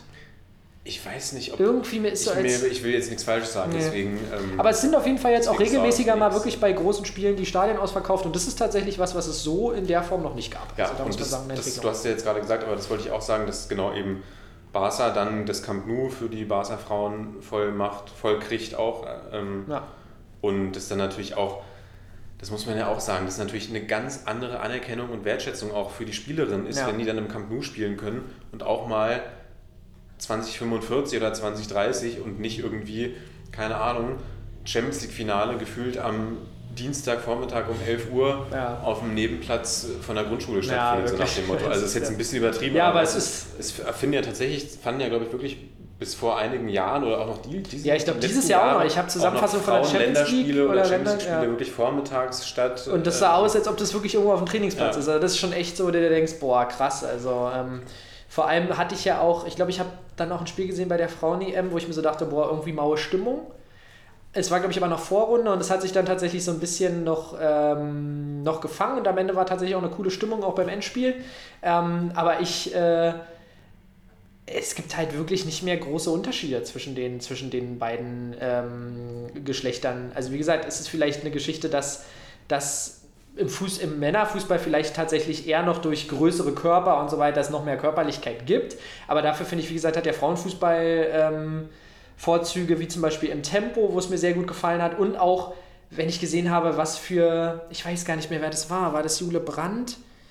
Ähm, aber was phasenweise für geile Flanken reingeschlagen wurden bei der deutschen Nationalmannschaft mit dem Außenriss hier, Außenriss da, dann erinnere ich mich auch an das Tor von Alexander Popp, was sie mit 3000 km/h reingeschlachtet hat. Was hat Julian Brandt jetzt damit zu tun? Ju Jule Brandt. Ach, Jule Brandt. Habe ich Julian Brandt gesagt? Nee, Jule hast du gesagt. Okay, Jule Brandt. Ja, ja. Die ist, aber ich glaube, die kam immer von der Bank aber auch mit einem, mit einem Hammer-Tempo, wo ich mir echt dachte, hat richtig Bock gemacht, sich das anzugucken. Und wenn ich das so vergleiche mit dem, was ich in den Jahren davor gesehen habe, hat es bei mir wirklich jetzt auch, habe ich mich vom Hype mitnehmen lassen und deshalb auch ein toller Sportmoment. Oder tolle Sportmomente, die uns da beschert wurden. Ja, super. Da hatten wir. Sonst auch Honorable Mention, äh, wo ich mich wirklich schlapp gelacht habe, war, um jetzt nicht das, äh, um das, um das deutsche Ausscheiden nicht so stiefmütterlich zu behandeln, ist, wie Hansi Flick äh, neben Bastian Schweinsteiger steht und Bastian Schweinsteiger versucht Flick zu erklären, wo das Brennen gefehlt hat. und äh, dann den Stift so in die Hand nimmt. Hast du es gesehen? Darüber haben wir uns schon mal, also das ist jetzt auch ein kleiner privater Moment zwischen uns. Ja. Du hast mir nämlich eine Memo geschickt und hast mich gefragt, was ich davon halte und Ja. ich habe dir darauf geantwortet. Und ich habe mir es nicht ich, angehört. Ich weiß nicht, ob du die Nachricht bis heute gehört hast. Okay, dann hol mich doch mal ab, was du dazu gesagt hast. Weil du fandest es so ein bisschen, ich fand das gar nicht schlecht, weil ich finde nicht, dass Bastian Schweinsteiger da eingeknickt ist, nachdem Flick gefragt hat oder Flick ist ja logisch, dass Flick sagt, äh, das ist Unsinn. Was- soll der sich da hinstellen und sagen, ja, da hast du recht, das sind alles Pfeifen. Ja. Ich finde aber, dass Bastian Schweinsteiger eine gute Figur gemacht hat als Experte dieses Mal bei der EM. Und ich finde auch, dass, nennst du, nenn es Brennen, nenn es Energie, nenn es irgendwas, dass der deutschen Mannschaft auf jeden Fall was gefehlt hat. Und das ist ganz klar zum Beispiel, und das finde ich, kann man auch durchaus Brennen nennen, wenn ich mir das Finale, ich habe das Finale geschaut, wie krass Argentinien gegen Frankreich gespielt hat. Und die haben. Die, Oder auch die Marokkaner, Die zum Beispiel haben- gegen Frankreich fand ich die auch sehr, sehr gut, ähm, obwohl sie da verloren haben. Also Oder du hast das WM-Finale jetzt ja nicht gesehen, aber die haben die ersten 80 Minuten perfekt, ein perfektes Fußballspiel abgeliefert. Die haben sich dann verunsichern lassen durch das, durch das Gegentor, was auch nur durch, was komplett unnötig war. Den kann Otamendi einfach wegverteidigen, den Ball. Aber die haben bis dahin perfekt gespielt und die haben auf jeden Ball gepresst. Die Franzosen hatten keinerlei Möglichkeit zur Entfaltung und das hat, ist dem deutschen Spiel komplett abhanden gekommen. Und ob du das jetzt brennen nennen willst oder nicht, der deutschen Mannschaft hat auf jeden Fall einiges gefehlt. Und da meine ich jetzt gar nicht die fußballerischen Fähigkeiten oder auch, es hat natürlich auch einfach ein bisschen Glück gefehlt, wenn Ja. ich mir angucke, was für Chancen Ich würde es tatsächlich an der, an der Chancenverwertung festmachen. Du hast aber recht, mir ist es auch aufgefallen in dem Spiel gegen, deswegen habe ich gerade Marokko angesprochen, Marokko gegen Frankreich und ich glaube auch Marokko, Marokko gegen gegen. Portugal war es Portugal. auch. Die haben doch Spanien rausgenommen, Portugal rausgenommen. Ja, oder? Und dann sind sie ausgeschieden. Ja. Genau. Und aber in allen Spielen muss ich sagen, dieses zum Beispiel auch am Rabatt, wie der sich in jeden Ball geschmissen hat. Und das verstehe ich auch, was Schweini meint mit dem Brennen. Ich fand bloß die Situation, also du hast auch vollkommen recht, ich finde, dass er jetzt keine schlechte Figur gemacht hat. Aber ich fand diesen Moment so funny, weil er mich so an Stromberg erinnert hat, wie Flick den Ball so zurückspielt und sagt, ja Basti, kannst du mir das erklären, so nach dem Motto. Und, und Schweini, Schweini erst so, oh Gott. Und dann so den Stift genommen und dann so, und da fehlt das Brennen, das gewisse Brennen. Und da musste ich mich musste Ja, er, irgendwie er feiern. brauchte dann was, das fand ich, also das fand ich so von seiner Körpersprache, ist mir das auch aufgefallen, dass ich das nicht gut fand auch. Dass Mhm. Aber- er brauchte dann was Ja. an sich zum Festhalten, hat er diesen Stift genommen, Ja. mit dem er dann so ein bisschen rumfriemeln konnte in seiner Hand. Da hätte er vielleicht nochmal einen Kurs äh, präsentieren, moderieren, Ja. diskutieren Können wir sollen. empfehlen, also wenn nicht Basti, melde dich, wir können dich da vermitteln. äh, an der FU gibt es gar kein Problem, kriegen wir. Aber du hast, du hast natürlich recht. Ich glaube tatsächlich, defensiv hat der Mannschaft auf jeden Fall was gefehlt, äh, aber ich glaube, man kann es tatsächlich auch an der Chancenverwertung festmachen. Ich finde es ein bisschen lustig, wie dann alle danach meinten, wir hätten acht, auch der Kicker. Auch nächstes Thema. Also ich weiß, nicht, hast du Kicker-Artikel gelesen nach dem Deutschen Aus? Sicherlich. Die waren gespickt von Fehlern, Rechtschreibfehlern und auch der ein oder anderen steilen These. Ich musste immer feiern, wie sie meinten, irgendwie, wir hätten neun Tore schießen können gegen Costa Rica. Was ja vielleicht gar nicht so un unwahr war. Aber diese ganzen, äh, diese ganzen Abgesänge dann da auf die Mannschaft und dass die Mannschaft nicht beim Turnier war, das ist das, was ich vorhin meinte. Ich weiß nicht, ob du wirklich auf, auf dem Platz stehst und dir dann am Ende denkst, oh Gott, One Love Binde. Oder ob du halt. Äh, ich glaube, in dem Moment sind die Spieler schon fokussiert. Da fehlt es dann an Nuancen und du hast, wie du sagst, alle vier Jahre ein Turnier und da musst du gucken, dass du als Trainer die Mannschaft zusammenbekommst. Du musst gucken, wer ist, wer ist äh, fit, wer ist überhaupt gerade in Form. Und deshalb hat es mich hier und da dann schon gewundert, wer da aufgelaufen ist. Das muss ich dann tatsächlich sagen. Aber das, ich glaube, wenn wir das Thema anfangen, vielleicht. Ja, also über die. One Love Binde kann man, glaube ich, spekulieren, wie man will. Ich glaube aber trotzdem, natürlich werden die jetzt die 90 Minuten nicht an die One Love Binde Ja, das ist das, was ich meine. Aber natürlich das das ganze so Thema auf- drum, aber das ganze Thema drumherum wird natürlich die beschäftigt haben und wird eine Wirkung auf die Konzentration vielleicht gehabt haben oder auf die mentale Verfassung. Also das glaube ich schon. Also die werden jetzt nicht gedacht haben, äh, wo ist die One Love Binde? Eigentlich hätte ich sie jetzt tragen müssen. Aber ich glaube schon, dass die vielleicht nicht auf, auch nicht auf dem Höhepunkt ihrer mentalen Schaffenskraft waren, weil es so viele Störfeuer auch noch Ja, und ich, daneben gab. Und es ist natürlich auch eine Qualität, äh, die du dann auf den Platz kriegen musst, wenn du natürlich, wie die Spieler es jetzt das erste Mal erfahren haben, in so einer Dauerbelastung stehst, dass du dann auch mental tatsächlich anwesend bist. Aber ich denke, Lennart, ich denke, dass wir jetzt die kompetenten Leute mit unserer Taskforce äh, da sitzen Ja. haben und vor allem ganz Oh ja. wichtig den CEO von Red Bull, habe ich letztens erfahren. Minzler. Endlich, endlich, ja. Der ja nicht mehr bei RB Leipzig ist, Ja, der sondern ist CEO von. sowas, ne? Oder der, ist der er- ist CEO von Red Bull. Ach, der ist CEO von Red Bull. Ja, jetzt. und der, der wird jetzt unsere Mannschaft äh, auf Linie bringen. Und dann wird es was mit der Heim-EM. Richtig so. Gut, Lennart, dann haben wir die drei großen Sportmomente ähm, hinter uns gebracht und wollen natürlich aber noch ein bisschen äh, Fanservice liefern. Und zwar für Ja. unsere. Oder hast du noch ich habe was? jetzt eine kleine Überraschung noch für dich. Achso, du hast ja vorhin gesagt, du hast eine. Überraschung. Dann, dann, dann genau, hit me. Genau. Hit me. Das ist eine Riesenüberraschung jetzt. Hast du ein Quiz oder was? Ähm, Nee, ich habe kein Quiz. Ich habe tatsächlich, aber weil wir so, wir haben jetzt über drei verschiedene Sportarten gesprochen: Basketball, Tennis, Fußball. Über Tennis hast du gesprochen, nicht? Über Tennis habe ich gesprochen. Und Ich kenne nur Boris Becker. was ich aber und auch nur aus der bunten. Genau, und auch nur aus der Werbung.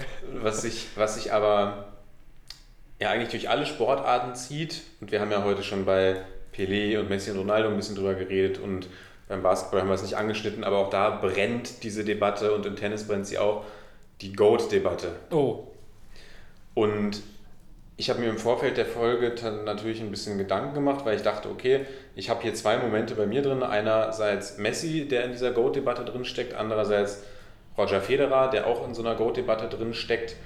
Und was macht denn für dich, ich will jetzt mit dir keine GOATs debattieren, aber Mhm. was macht denn für dich einen GOAT, einen Greatest of All Time, aus? Und machst du zum Beispiel auch Unterschiede? Ist es eine Einzelsportart, ist es eine Teamsportart? Ah, ganz schwierig. Also ich muss sagen, beim Fußball ist dieses, also beim Fußball ist es, also man muss beim Fußball und Basketball, das sind jetzt die einzigen zwei Sportarten, wo ich sage, da maße ich mir an, ein Stück weit darüber urteilen zu können, muss man natürlich schon mal unterscheiden, dass im Basketball hast du ja fünf Mitspieler, das heißt, du kannst dem Spiel nochmal einen viel größeren Stempel aufdrücken. Deshalb Vier Mitspieler. Also du hast, Mhm. Du hast fünf Spiel- Spieler insgesamt, du hast vier Mitspieler, du kannst als alleiniger Spieler natürlich ähm, dem Spiel noch einen größeren Stempel aufdrücken und du musst natürlich offensiv wie defensiv deinen Beitrag leisten. Beim Fußball kann man jetzt die Frage stellen, okay, es sind elf Leute, das heißt, es ist ein größeres Mannschafts-, eine größere Mannschaftsleistung. Andererseits ist es umso bemerkenswerter, wenn du dann bei elf Mann dem Spiel deinen Stempel so aufdrückst. Natürlich als Stürmer, wenn du viele Tore machst, da werden wir vielleicht auch bei Haaland irgendwann drüber reden, wenn der weiter in so, einem, in so einer Intensität knipst oder bei Mbappé, wird es an den Zahlen festgemacht und dann kommst du halt erst in diese GOAT-Debatte. Deswegen finde ich tatsächlich immer ganz interessant, wenn in diese Debatte zum Beispiel auch beim Fußballspieler aufgenommen werden, wie es zum Beispiel auch ein Franz Beckenbauer war, der eher aus der auf allen Positionen spielen konnte. Und deshalb finde ich es für mich so ein Faktor, diese Flexibilität. Über die können wir aber bei Messi und Ronaldo nicht reden, weil die sind keine Verteidiger. Die haben halt einen Rekord nach dem anderen gebrochen. Cristiano durch seine krasse Arbeitsattitude, ähm, einen Rekord nach dem anderen gebrochen. Messi durch sein wirklich individuell krankes Talent, wo er auch unangefochten, denke ich, der größte aller Zeiten ist. Deshalb ist es für mich vielleicht die Quintessenz. Ja, es ist ganz schwer zu sagen, auch eine gute Frage, weil da sche- scheiden sich oder streiten sich wirklich die Geister oder scheiden sich die Geister. Für mich ist es tatsächlich beim Basketball diese, diese. Beim Basketball würde ich es tatsächlich an der Abwechslungsreihe oder an der na, viel Flexibilität, äh, Vielseitigkeit des Spielers ausma äh, festmachen und deshalb ist für mich auch, auch wenn ich hier mit Michael Jordan vor die sitze, und auch wenn die Debate wirklich sehr, sehr eng ist, aber von dem, was LeBron James auf den Platz gebracht hat und auch äh, vorne wie hinten beigetragen hat, ist er für mich der GOAT, muss ich sagen. Und beim Fußball, finde ich, muss man es dann aber tatsächlich doch an den Titeln festmachen, würde ich sagen. Das finde ich gut, dass du das sagst, weil dann ist für dich Dani Alves der GOAT. Der hat nämlich aktuell die meisten Titel gewonnen. Echt? Wie viele hat er? Der, ich glaube, der hat 42 Titel gewonnen und Messi Ja. hat 40 Titel. Von, von, daher, von daher ist es dann vermutlich die Mischung aus den Titeln mit natürlich dem individuellen Talent. Und na, was auch dazu zählt, ist ja natürlich die Strahlkraft. Und die hat halt zum Beispiel Dani Alves nicht. Also von daher ist nur an den Titeln festzumachen. Auf dem Dampfer bin ich jetzt so ein bisschen, weil wir vorhin über Messi und Ronaldo gesprochen haben, weil auch da bin ich so trotzdem noch 50-50, muss ich sagen. Ähm, auch wenn der Welt, der ähm, WM-Titel natürlich krass ist. Aber es ist auch so die Strahlkraft. Was hat derjenige mit dem Sport gemacht? Was hat er bewegt? Ähm, also, Ja. Also, da kann, man, da kann man wirklich Abhandlungen drüber schreiben. Das ist wirklich ein interessantes Thema. Was ist denn für dich oder ja, das was finde ich denn- schön, was du jetzt am Ende noch gesagt hast, weil also ich, ich finde diese GOAT-Debatten immer total spannend Mhm. auf der einen Seite und ich habe ja für mich auch immer irgend in jeder Sportart, für die ich mich interessiere und bei der ich sage, da habe ich irgendwie ein Mindestmaß an Ahnung, habe ich für mich auch irgendwie so einen kleinen GOAT. Auf der anderen Seite finde ich diese GOAT-Debatten auch komplett sinnlos, weil sie halt einfach, jeder führt sie in seinem eigenen kleinen Köpfchen. So, Mhm. und sie sind eben auch von dem Team abhängig. Das darf man auch nicht vergessen. Ob Messi, wenn er so ein Kreisliga C-Team gehabt hätte, wäre er vermutlich auch, hätte auch gestrahlt, natürlich mit seinem Talent, aber man braucht halt auch die Mitspieler. Es ist natürlich auch so wirklich so. Genau, und es ist einfach eine rein subjektive Debatte. Und natürlich kannst du irgendwie Dinge zur Hilfe nehmen und sagen, okay, der hat mehr Tore geschossen, der hat mehr Titel gewonnen. Und auf der anderen Seite denke ich mir dann aber, okay, und wenn der jetzt, also das finde ich halt zum Beispiel so, ich finde es ganz lustig jetzt bei dieser Messi-Ronaldo-Debatte, weil vorher alle mal gesagt haben, nein, Messi kann nicht der GOAT sein, nur wenn er einen WM-Titel gewinnt. Und jetzt hat er den WM-Titel ja. und jetzt äh, war mein, also während der WM war mein Instagram-Feed voll mit lauter so Messi-Cristiano-Memes und dann schreiben diese ganzen Cristiano Ronaldo-Fanpages, nein, aber er hat keinen, keinen Premier League-Titel, deswegen kann er nicht der GOAT sein. Ja. Und ich mir immer so denke, okay, du findest halt immer irgendein Argument, ja, ja.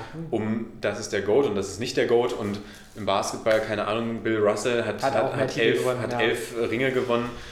Da der, reichen die Finger gar nicht aus. Genau, der wird auch irgendwie. und, und LeBron hat auch weniger Titel als LeBron Michael gewonnen. LeBron hat auch weniger Titel als Michael gewonnen, aber LeBron hat einfach auch jahrelang mit einem Trash-Cavs-Team gespielt. und hat die, glaube ich, gefühlt jedes Jahr, also fast jedes Jahr in die Finals oder in die Conference Finals gecarried, wo ich mir sage, okay, dann, hat, dann braucht er vielleicht irgendwie in manchen Spielen ein bisschen mehr Glück und dann hat LeBron nicht vier Titel, sondern dann hat er am Ende acht Titel hm. gewonnen oder sowas. Und guck mal zum Beispiel, sorry, dass ich da reingrätsche, aber auch dieser legendäre Sieg von LeBron über die Golden State Warriors damals, das ist so ein Moment und das ist das, was dann auch beim Fußball so vermutlich, das sind diese Strahl, diese Strahlkraftmomente, die dann auch die Leute mhm. bewegen und wodurch du dann erst in diese Debatte kommst, der größte aller Zeiten zu sein. Deswegen, wie du schon sagst, es nur an Titeln festzumachen, ähm, ich meine, guck dir an, wie viele nationale Titel irgendwelche, in Anführungsstrichen, irgendwelche Bayern-Spieler ja. auch mitgenommen haben oder irgendwelche Spieler, die, ähm, die bei Bayern mal eine Saison waren und dann so viele, doppelt so viele Meisterschaften, was nicht schwer ist, äh, wie Marco Reus haben oder so. Also deswegen das an den Titeln festzumachen, ist natürlich auch nicht richtig. Es ist so eine Mischung aus, aus Strahlkraft, Titel, Können auf dem Platz, das muss man halt, und ich glaube, das gilt dann wirklich für alle, für alle Sportarten. Ja. Da muss man dann nicht zwischen Basketball und Fußball ja. unterscheiden. Das war jetzt auch eine kleine provokante Anmerkung natürlich mit Dani Alves von mir. Natürlich ist Dani Alves für mich auch nicht der GOAT. Aber ähm, Dani Alves war auch in der legendären Barca-Truppe. Der war auch in der legendären Barca-Truppe und auch, vermutlich kannst du ihn auch unter die besten Rechtsverteidiger natürlich mhm. zählen, Dani Alves. Rechts hat er gespielt, ne? Glaube ich. Rechter Verteidiger, glaube ich, Dani Alves. Wie auch immer. Mhm. Aber genau, ich finde auch, es ist, du musst natürlich eine gewisse Anzahl an Titeln gewinnen in jedem Sport du musst eine gewisse Anzahl an, an individuellen Achievements haben, sei es beim Fußball Tore, sei es beim Basketball Punkte, sei es in einer Einzelsportart, da sind es dann wieder Titel. Aber ich finde eben auch, was, was für mich eigentlich fast mit die größte Rolle spielt oder was dann letztendlich, letztendlich den Ausschlag so ein bisschen gibt, mhm. ist eben diese Strahlkraft, dieses, okay, was macht der, ich will auch gar nicht so will da gar keine politischen Engagements oder sowas bewerten, weil das ist ja abseits des Sports, oder? Das finde ich, muss man dann mhm. ähm, von zumindest von einer Goat-Debatte, wer ist der Goat in, in, der jeweiligen Sportart trennen. Aber zum Beispiel, okay, hat der jetzt irgendwie dafür gesorgt, dass es noch einen riesigen Boom gab mhm. oder hat er diese Sportart einfach auf die Karte gebracht, etc. Na gut, dann muss es doch Michael Jordan sein. ja. Nee, finde ich, find ich immer wieder interessant und da kann man, genau, kann man Abhandlungen drüber schreiben, kann man sich kann man nächtelang darüber diskutieren, aber ich ja, es ist, es ist auch so ein bisschen wirklich immer Herzenssache mit dabei. Ne? Ja, Weil bei mir ist es auch bei LeBron und, und Jordan zum Beispiel so, dass ich auch im Herzen, muss ich immer LeBron sagen, aber wenn man dann darüber nachdenkt, was Michael Jordan im Basketball bewegt hat, was der auch für legendäre Geschichten geschrieben hat, wie alle komplett wegeskaliert sind, wenn er nach Europa gekommen ist mhm. oder auch das Dream Team damals dann muss man eigentlich auch sagen, dass er natürlich auch seinen Platz da oben verdient hat. Und vielleicht ist es am sinnvollsten zu sagen, hey, okay, es gibt ein gewisses Limit, was man da erreichen kann. Und wenn du da bist, dann bist du halt einfach einer der ja. Besten aller Zeiten. Immer darüber diskutieren, wer ist der genau, Beste wer, wer aller Zeiten. Eigentlich einen Goat, genau. Weil also. die Debatte entsteht ja auch erst, weil die Spieler trotzdem ein bisschen verschieden waren. Es ist ja nicht ein Spieler wie der andere. Und deshalb, warum weiß man nicht zu schätzen, ähm, oder wie bei Messi und Ronaldo, der eine mit dieser krassen ähm, Arbeitsmentalität, auch wenn Messi die natürlich auch gehabt haben wird, sonst wäre er nicht nee, nee, auf dem Messi geblieben, äh, auf, dem, auf dem Messi geblieben, auf dem Level geblieben. Aber die Spieler unterscheiden sich ja sehr und deshalb haben auch beide ihre Berechtigung, da am Fußball zu stehen. Also warum muss man da sich dann immer auf ein festlegen? Ja. ja. Okay, Schluss, okay, Schlusspunkt Lennart. zum Thema Goat. Oh ja, nein, ich weiß, weiß nicht. Wer ist der Kickbase-Goat? Wer ist der Kickbase-Goat? ich denke, der sitzt vor dir. ja. Ja, also wir, wollten jetzt noch ein bisschen, wir, werden, wir wollen jetzt noch ein bisschen Fanservice für unsere, ähm, ja, für die Kerngruppe äh, unserer Hörerschaft äh, liefern. Und zwar für unsere Kickbase-Konkurrenz. Und, äh, und wir wollten eigentlich noch einen Bully-Ausblick machen, ne? Ja, du merkst schon, die Kickbase-Sucht, die, die kickt bei mir. Ja. Also willst du erst den Bulli-Ausblick machen, weil ich werde schon zum zweiten Mal den Kickbase Ja, dann noch ganz kurz einen Bulli-Ausblick. Also ganz okay. kurz, wer wird Meister? Ja, der, ich sag FC Bayern. Denke ich auch. Landet Union? Haben den ja abge, abgehakt. genau. ähm, Union. Ja, ich habe gesagt zwischen 5 und 10. Ich glaube tatsächlich dran, dass Jordan Siebertschön in der Rückrunde jetzt nochmal äh, attackieren wird und äh, besser eingebunden wird ins Spiel, weil der Typ ist ja absolut kopfballstark und das ist gerade das, was mir irgendwie noch so ein bisschen gefehlt hat in der Hinrunde, obwohl vieles sehr gut lief. Ähm, der hat ja, glaube ich, gerade mal drei Buden gemacht. Ähm, deshalb sage ich, Union platziert sich auf Rang 6. Sage ich, bin ich ganz bei dir. Ich habe gerade die Tabelle vor mir. Ich denke, Dortmund wird nochmal vorbeiziehen. Ja, Freiburg, glaube ich, bleibt da oben. Also ich, ich, weiß glaube, nicht, wer Freiburg, Freiburg so souverän durch die Europa äh, League marschiert. Also ich weiß nicht. Genau, vor, vor Union sind gerade Freiburg, Leipzig und Frankfurt. Ich könnte mir vorstellen, dass die Frankfurt auch Frank noch passieren. Ah, ja, aber Frankfurt, Frankfurt auch stark. Aber Frankfurt ist auch stark. Mit Kolo Muani, ich glaube, da haben wir echt einen in der Bundesliga, der ja, die nächsten Jahre ja. nochmal, ich meine, der war jetzt bei der WM auch schon völlig solid. Und ähm, ich glaube, der ist einer, da ärgert es mich auch bei Kickbase, können wir schon mal Spagat machen, dass ich den nicht bekommen habe damals, äh, weil die, die Stats in der Bulli sind sowieso ähm, krass, aber nicht nur die Stats, sondern auch einfach ein geiler mitspielender ja. Stürmer, passt gerade super in das Frankfurt-System und deshalb glaube ich auch an Frankfurt. Ich glaube auch, dass Frankfurt äh, in den Top 5 bleibt. Deswegen, ich denke auch Union auf 6. Wer steigt ab? Schalke. Ähm, Schalke steigt auf jeden Fall ab und ich weiß nicht, die Augsburger sind mir dieses Jahr ein bisschen zu stark. Die sind ja sonst immer mein, also zu stark, die sind, aber. Die, sind auch nur zwei Punkte vor mir. Ich weiß, ich weiß, aber die Augsburger sind so ein bisschen für mich tatsächlich, ähm, wenn ich die sehe, hat mir das in der Hinrunde viel, also die Hinrunde ist ja, ist, erst, ist ja erst 15 Spiele alt, aber hat mir das, trotzdem sie nur zwei Punkte vor dem Abstieg äh, sind, immer eigentlich gut gefallen. Ich habe das Gefühl, die Mannschaft äh, lebt und deshalb glaube ich tatsächlich, dass es auf, ah, ist schwierig, Schalke, glaube ich, und auch auf ich glaube Stuttgart. Die gehen direkt runter. Okay, wow. Ich sage auf jeden Fall auch Safe Schalke. Oh, komm, und ich mache. Am Ende steigt wieder irgendeiner hier von. Ich mache jetzt einfach mal einen Call und sage, Hertha geht auch mit runter. Ist jetzt risky Business, aber. Ich sage Hertha Relegation. Hertha, ich, ja, ich habe auch geschwankt zwischen Hertha Abstieg oder Hertha Relegation, aber ich sage jetzt einfach mal, Hertha geht auch mit runter. Und. Ja, obwohl man eigentlich, eigentlich muss man auch Bochum callen, ne? Eigentlich müsste man Bochum Aber ich gehe mit, ich, ich, ich, glaube, ich glaube einfach an die Emotionalität und dass Bochum das irgendwie kriegt und denke, sie landen nicht auf dem Abstiegsplatz. Ich würde es ihnen auf jeden Fall wünschen, dass sie nicht auf einem Abstiegsplatz landen. Also auch nach der legendären Antrittsrede von Bruno Labbadia, glaube ich, äh, mit der Skifahreraktion, die ja eigentlich echt nicht so funny ist. Also äh, so ein, wie man sich so ins Abseits reden kann auf der ersten PK oder beziehungsweise die Kurve nicht kriegt, ist mir wirklich ein Rätsel. Deshalb äh, es gab jetzt viele um Umstellungen bei Stuttgart. Es kann natürlich auch ins Positive fallen und der Kader ist an sich eigentlich ja. auch äh, dazu da, um, um, äh, ja, um nicht auf den Abstiegsplatz zu taumeln. Aber ich, ich glaube ehrlich gesagt, ich, ich sag Schalke Stuttgart, äh, also Schalke 18, Stuttgart 17 und ähm, Hertha 16, obwohl wir alle wissen, dass die Bundesliga am Ende nie so aussieht wie nach der Hinserie. Und worauf freust du dich jetzt am meisten in der Rückrunde? Worauf freue ich mich am meisten? Ich freue mich tatsächlich weiterhin auf, ja, das ist die Frage, inwieweit jetzt ähm, Haller wiederkommt, aber ich freue mich tatsächlich sehr auf Mukoko. Ich finde gerade geil, dass er, ich finde auch gut, dass er zur WM gefahren ist. Ähm, freue mich, dass er gerade ähm, in der Hinrunde, auch wenn es bei Dortmund noch besser hätte laufen können, da tatsächlich äh, ganz gut gescored hat und auch ein bisschen langsam angekommen ist in der Mannschaft. Ich freue mich tatsächlich auch weiter auf Freiburg. Ich muss sagen, auch wenn Freiburg den Unionern jetzt nochmal eine richtig schöne Nackenschelle gegeben hat, ist es einfach fantastisch. Also auch Grifo, bei aller Liebe, der Typ spielt die Bundesliga durch. Mhm. Ähm, auf den freue ich mich weiterhin. Freue mich natürlich auch auf Rizu Doan. Ich finde, die haben da eine sehr geile äh, Flügelzange, beziehungsweise ist ja Doan auch sehr flexibel ähm, aufgestellt. Und einfach diese Mischung gerade bei Freiburg freue ich mich sehr drauf mit Gregoritsch, der wirklich gerade zeigt, dass er in einem funktionierenden System äh, eine gute Rolle spielen kann. Und vollkommen zu Recht 25 Millionen Kickbase machen. Genau, vollkommen zu Recht. Äh, dann auch finde ich geil, wie sie Ginter zurückgeholt haben, die Abwehrbaustelle sofort wieder geschlossen haben. Ähm, da kommen immer wieder Spieler nach oben, wie auch Sedilia und so. Ich finde das tatsächlich ähm, eins der interessantesten Teams der, der Bulli und vor allem auch auf die Europa League-Spieler. Champions League interessiert mich ehrlich gesagt aktuell nicht so krass. Ähm, aber die Euroleague-Spiele mit Union gegen Ajax wird auf jeden Fall fantastisch, weil ich glaube auch, dass Ajax nicht unschlagbar ist, auch wenn es sehr, sehr schwierig wird. Ähm, und Freiburg freue ich mich auch auf den Run in der Europa League. Ich glaube, der kann sogar noch ein Stückchen weitergehen. Ja, also ich freue mich auch wieder auf Clubfußball. Ich freue mich auf Wintertransfers. Bin gespannt, was so passiert, gerade auch auf der Torhüterposition bei Bayern beispielsweise oder der Verteidigerposition. Jetzt ja bittere Verletzungen mit Neuer und Ja. Hernandez in der, in der WM bzw. in der, äh, in der WM-Verarbeitung bei Manuel Neuer. Erstmal Skifahren gehen. Auch schwierig. Finde Und- ich auch schwierig, die Aktion, aber Ja. gut. Ist auch nur ein Mensch. Ja.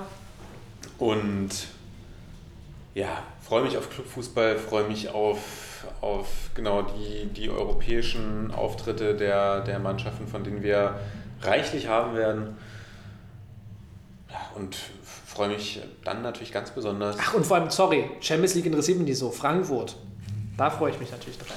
Und Das werde mich, ich mir reinziehen. freue mich dann natürlich ganz besonders, dass ich wieder jeden Freitagabend bis Sonntagnachmittag auf mein Handy glotzen kann Und schlechte Laune habe. Und schlechte Egal wie es läuft, man hat immer schlechte Laune. und schlechte. Laune habe und damit jetzt zur Jetzt endlich, jetzt endlich zum, zum Kickbase-Part. Jetzt können alle anderen quasi ausschalten. Güte. Genau, wen es nicht interessiert, kann jetzt Genau. ausschalten. Vielen Dank. Ihr habt ja schon gehört, wir werden uns dann äh, in unregelmäßigen Abständen wieder ähm, melden.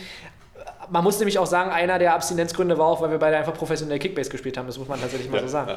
Also wir waren ja letzte Saison, obwohl du bist ja eigentlich schon immer ein Meisterkandidat, das muss man sagen. Aber ich, Ich bin, ich bin Meister und auch Meisterkandidat. ja, Meister und Meisterkandidat und ich habe mich jetzt so ein bisschen äh, in der Hinrunde tatsächlich mal hochgearbeitet. Besonders am Anfang der Saison gute Transfers getätigt, aber jetzt seid ihr mir beide extrem auf den Buckel äh, gerückt und ich weiß nicht, ich habe kein gutes Gefühl, Lennart. Ich glaube ehrlich gesagt, also wenn ich eure Teams äh, von Let's Get Loud und die angucke, dann äh, wird, mir, wird mir ein bisschen schwindelig. Und ich, äh, obwohl man sagen muss, ich hatte jetzt Glück im Unglück, muss man ja sagen, man gönnt es den Spielern ja nicht, aber beim dritten Let's Get Loud hat sich ja Hernandez verletzt, wie du gesagt hast, bei dir hat sich Neuer verletzt, deswegen habt ihr beide schon mal zwei Bayern-Spieler verloren. Aber zwischenzeitlich hattet ihr so viele Bayern, dass ich dachte, wie soll ich da noch mithalten? Denn Leute, ich habe auf Thomas Müller gesetzt. Ja, und da möchte ich nochmal festhalten, die letzten Jahre immer um die 5000 Kickbase-Punkte. Und bei mir hatte dann plötzlich Dünnsches. Also äh, dementsprechend, ja, ich sag mal, Hellas ist mittlerweile wieder angreifbar. Aber was sind denn für dich so die, ähm, wie bist du denn rangegangen? Willst du so tief einsteigen in die Oh Gott, Taktik oh Gott. oder willst du, willst du Ich nicht weiß einsteigen? nicht. Weil es gab ja eine kleine Meuterei. Und dazu habe ich euch ja schon, äh, kann ich nochmal klare, klare Worte sagen. Ich finde es falsch. Es gibt jetzt das neue Feature Soft Reset und zwar quasi, dass die Teams, dass die Punkte bleiben, aber die Teams zurückgesetzt werden. Und ich fände das besonders euch beiden gegenüber, jetzt Platz 2 und 3, unfair, denn ich war zwischenzeitlich 2000 Punkte vor, äh, äh, vor euch und äh, wurde schon ausgerufen als, als äh, neuer König von Kickbase. Und ihr habt aber 2000 Punkte aufgeholt, habt euch komplett rangearbeitet, gute Deals gemacht und jetzt soll alles zurückgesetzt werden. Also da muss ich auch mal an, äh, an die Meuterer sagen, das wird es nicht geben. Ja, so tief will ich, glaube ich, gar nicht Ja, einsteigen. wir, vor allem sind wir erst Ja. in der Halbserie, wir sollten, glaube ich, nicht. Äh, Genau, ein, ein Soft Reset finde ich auch gut, dass es den nicht gibt. Jetzt meine persönliche Situation mal auch außen vor gelassen. Einfach finde ich, weil man sollte eine Saison durchspielen, wie man sie eben so gespielt hat. Und nein, es ist immer, also es ist ja bei Kickbase ist ja Fluch und Segen, Glück und Fluch gleichzeitig. willst ja über deinen mentalen Zustand sprechen, ja? Okay, okay. Nein, also, weil das ist natürlich, das macht es natürlich das Fußballgucken spaßiger, finde ich. Weil, also, ich sagen muss, vor Kickbase habe ich mir tatsächlich immer nur die Bayern-Spiele reingezogen. Und seit Kickbase habe ich mir auch jedes andere Spiel, was ich gucken konnte, äh, angeguckt. Es, man hypt sich halt schon auch rein in wenn so ich ein Bochum-Spiel, Wenn ich da ne? irgendwelche Spieler hatte. Deswegen Kickbase auch, auch eine schwierige Geschichte. Jetzt ähm, gucke ich ja sowieso nicht mehr so viel Fernsehen. Es werden immer Hinweise gestreut. Nein, also ich kann, ich kann noch eine dritte Parallele zwischen Roger Federer und mir ziehen. Roger Federer ist nämlich auch Vater von Zwillingen. Mm. Und äh, das bin ich nämlich auch.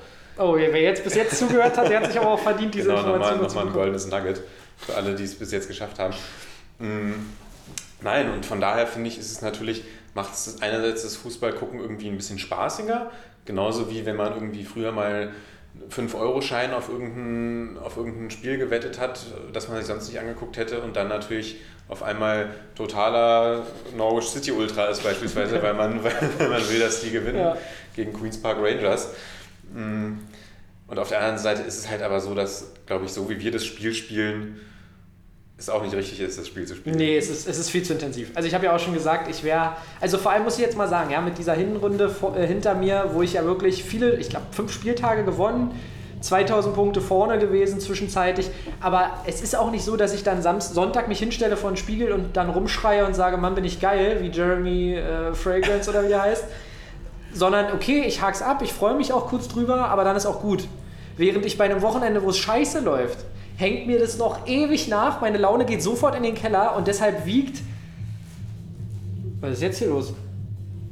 Partybus ist jetzt hier unterwegs, äh, dass all das Glück, äh, was, was man, also all das Leid, was man hat, wiegt sich überhaupt nicht mit den Glücksgefühlen auf. Also es ist ja nicht so, dass man sich dann irgendwie überragend freut, wenn man den Spieltag holt, sondern man leidet einfach eigentlich umso mehr, wenn es mal richtig scheiße läuft. Und deshalb, ich weiß ja auch, wie es ist, wenn du so im, im, im Mittelfeld rumdümpelst, vielleicht werde ich es dieses Jahr auch nochmal erfahren, dann ist das einfach eklig. Deswegen kann ich auch ein bisschen verstehen, dass da jetzt der Call kam nach nochmal Gleichstellung aber ja, wir haben uns committed, 34 Spieltage durchzuziehen und ähm, deshalb finde ich, müssen wir es auch so durchziehen. Was sagst du denn dazu, wenn man sagen würde, man spielt nur eine Halbserie und hat dann quasi wie so einen kleinen Sprint, macht dann einen Cut? Finde ich doof. Findest du auch also wenn, so ein Fan von dem Marathon, ja? Ja, also wenn, dann würde ich eine ganze Saison durchspielen natürlich. Und ich finde, man, man kann eher über die Intensität diskutieren, in der wir spielen. Und man aber die kannst du ja nicht runterregeln. Ja, man kann zum Beispiel, man könnte nochmal sich ein neues Transfersystem überlegen. Zum Beispiel hätte ich es im Nachhinein toll gefunden. Hm, Grüße gehen raus an Let's Get Loud.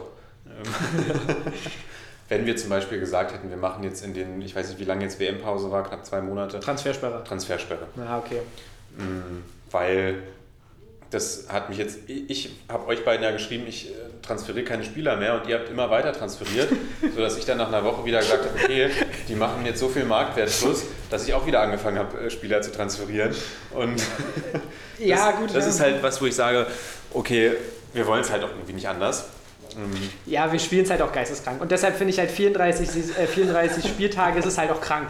Du musst ja überlegen, was das für ein Zeitraum ist. Von ist August bis ja. Mai oder Juni, dann ist irgendwie mal zwei Monate. Und dann haben wir ja auch diese, ich bin ja auch wirklich Verfechter. Also ihr merkt ich bin eigentlich, ich bin Hardcore-Spieler, der im Herzen aber eigentlich es, es locker angehen lassen will. Ich bin ja auch Verfechter davon, auch die Teams immer erst freizugeben, irgendwie eine Woche, zwei Wochen vor Spieltagsbeginn. Wir mhm. haben ja hier auch so Hardcore- äh, Spieler, die dann schon quasi zwei Tage nach der Meisterfeier die neuen Teams zulosen wollten. ja, also ich muss aber sagen, das ist ja das, was es auch so spaßig macht, dass eben auch immer noch so Debatten geführt werden, beziehungsweise dass es halt auch viele Aktive gibt. Und mit der Transfersperre gebe ich dir schon einerseits recht, hätten wir vielleicht machen sollen, aber wurde halt nicht angekündigt. Und wer dann schläft, nee, dem bestraft das Leben. Ja? Deswegen schlafe ich nicht. Nee, deshalb schlafe ich nicht. Und ähm, wir haben ja tatsächlich die Situation, dass wir, glaube ich, irgendwie 50 Punkte auseinander sind, sind auf den Top 3.